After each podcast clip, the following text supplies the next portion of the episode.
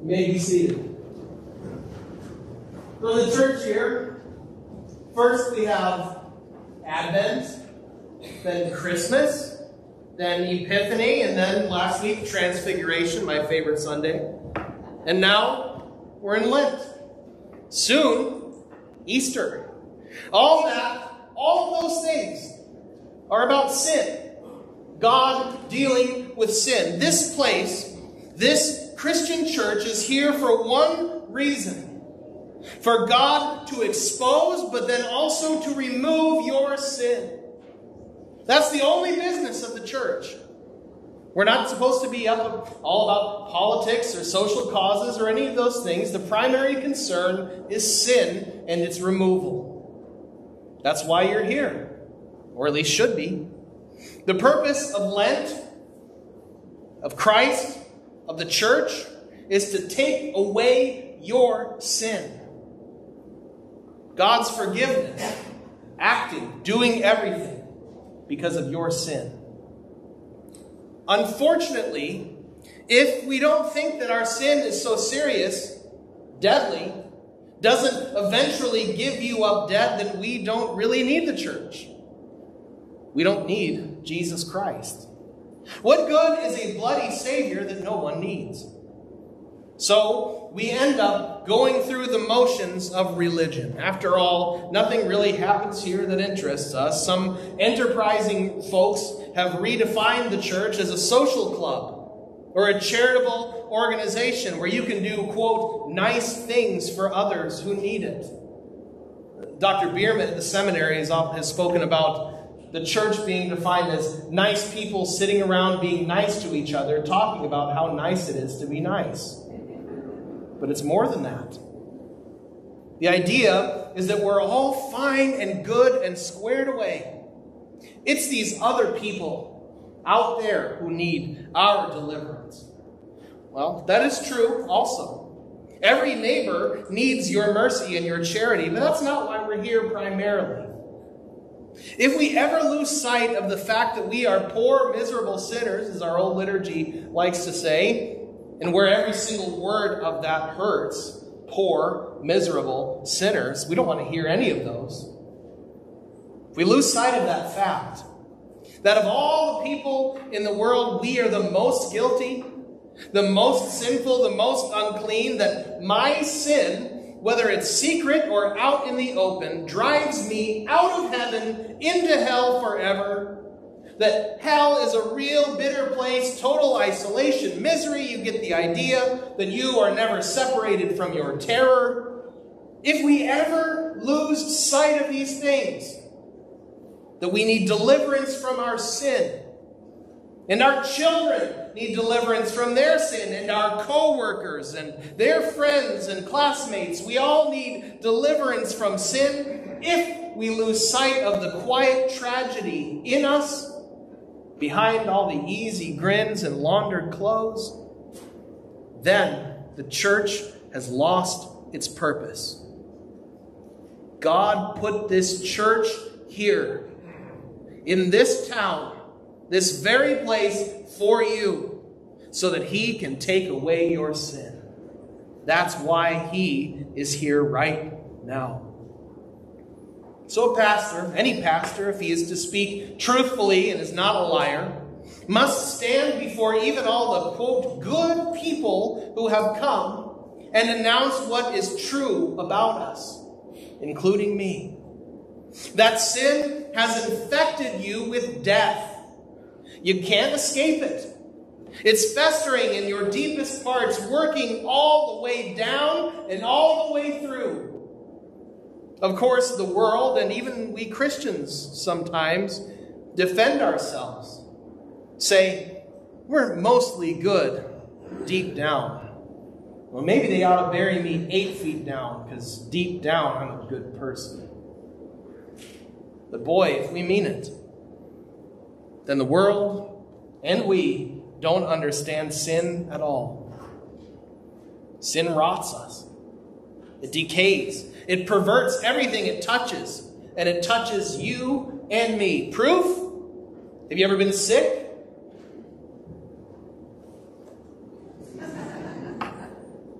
mistreated someone, friend or enemy. Enemies are a lot easier to mistreat, and it's more fun. What grudge are you still holding? Even here, in this place. Have you ever been rejected and even once known tears?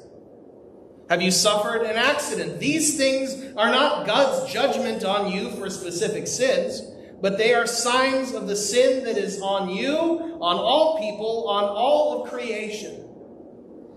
These things cannot happen to a sinless people in a pure, sinless world. It's all residue. Sometimes a thick residue of sin. I can prove you touched a hot stove by showing you your burning fingers. I can show you your sin by showing you your pain, your weakness, your anger, and your bitterness in this world. And we've all got it. Now, if your marriage is perfect, your children are perfect, your health is perfect, your house is perfect, your school is perfect, if nothing ever breaks down, if nothing ever disappoints, if nothing ever hurts, if everything is all milk and honey, then relax, you're safe. Actually, go home. you will live forever even without Christ. I mean, who needs him in that case?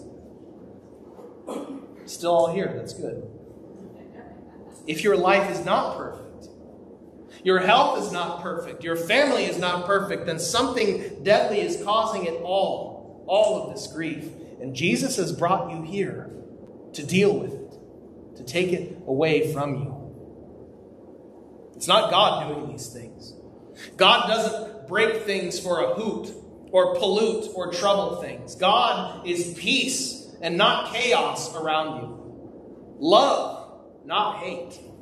Life, not death in you. Although sometimes the muddled way that we perceive things, we're not too sure. We suspect Him sometimes.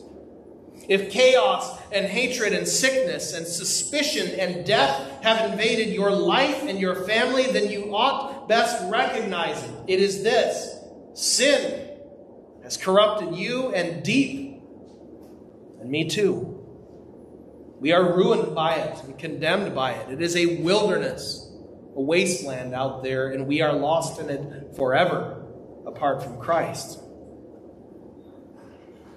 But Jesus, full of the Holy Spirit, returned from the Jordan and was led by the Spirit in the wilderness. Look beside you in this wilderness, this desert. I don't mean the surroundings around you, but I mean the world the way it is.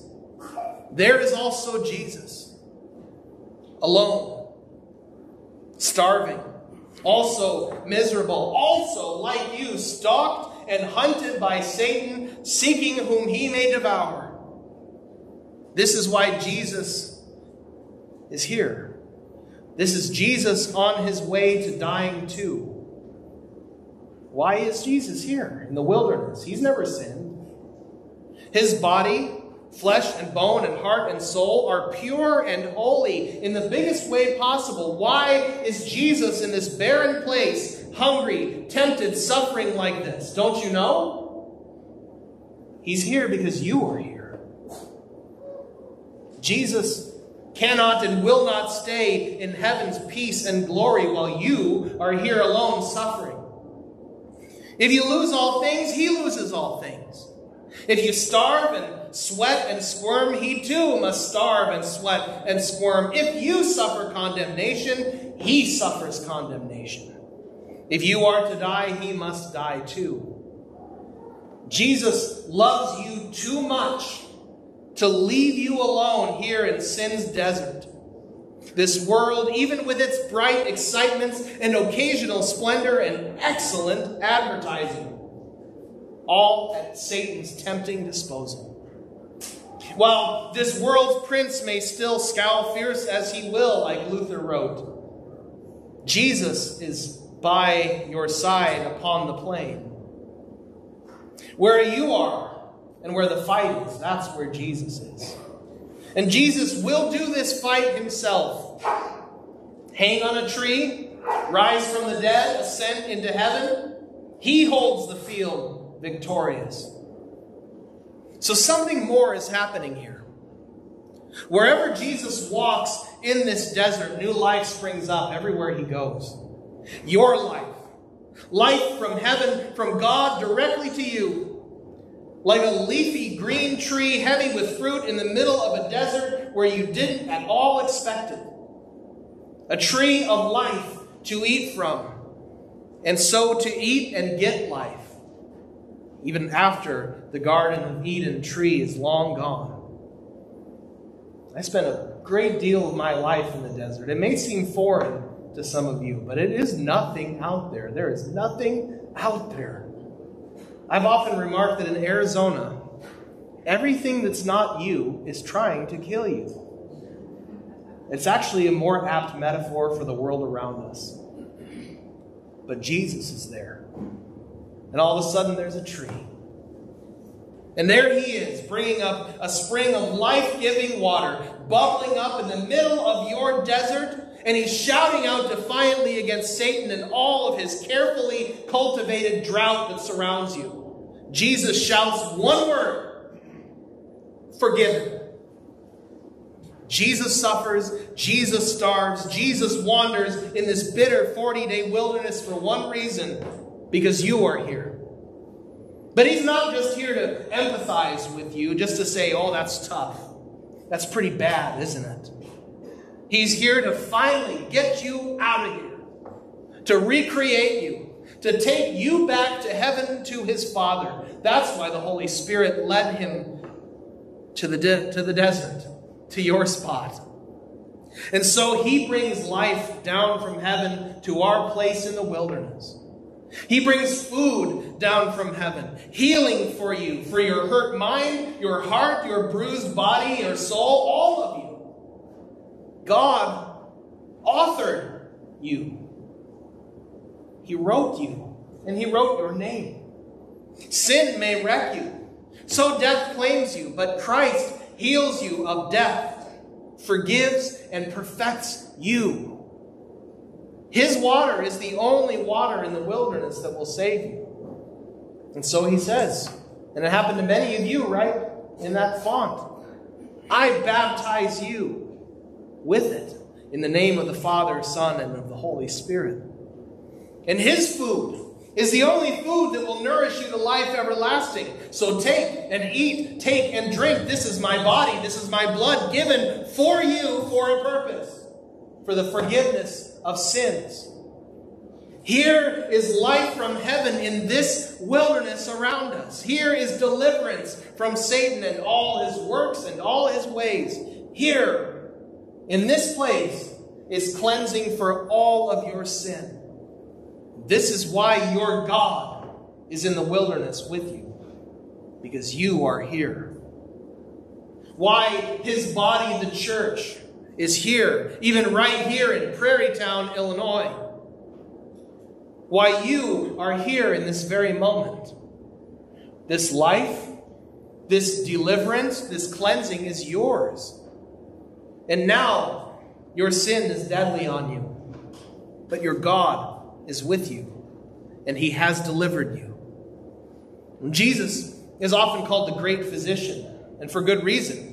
He provides the accurate diagnosis and treatment for the thing that keeps you from living forever. He has come to heal you from your sin sickness and give his very own body and blood, his life for you as the most blessed medicine and the antidote for death.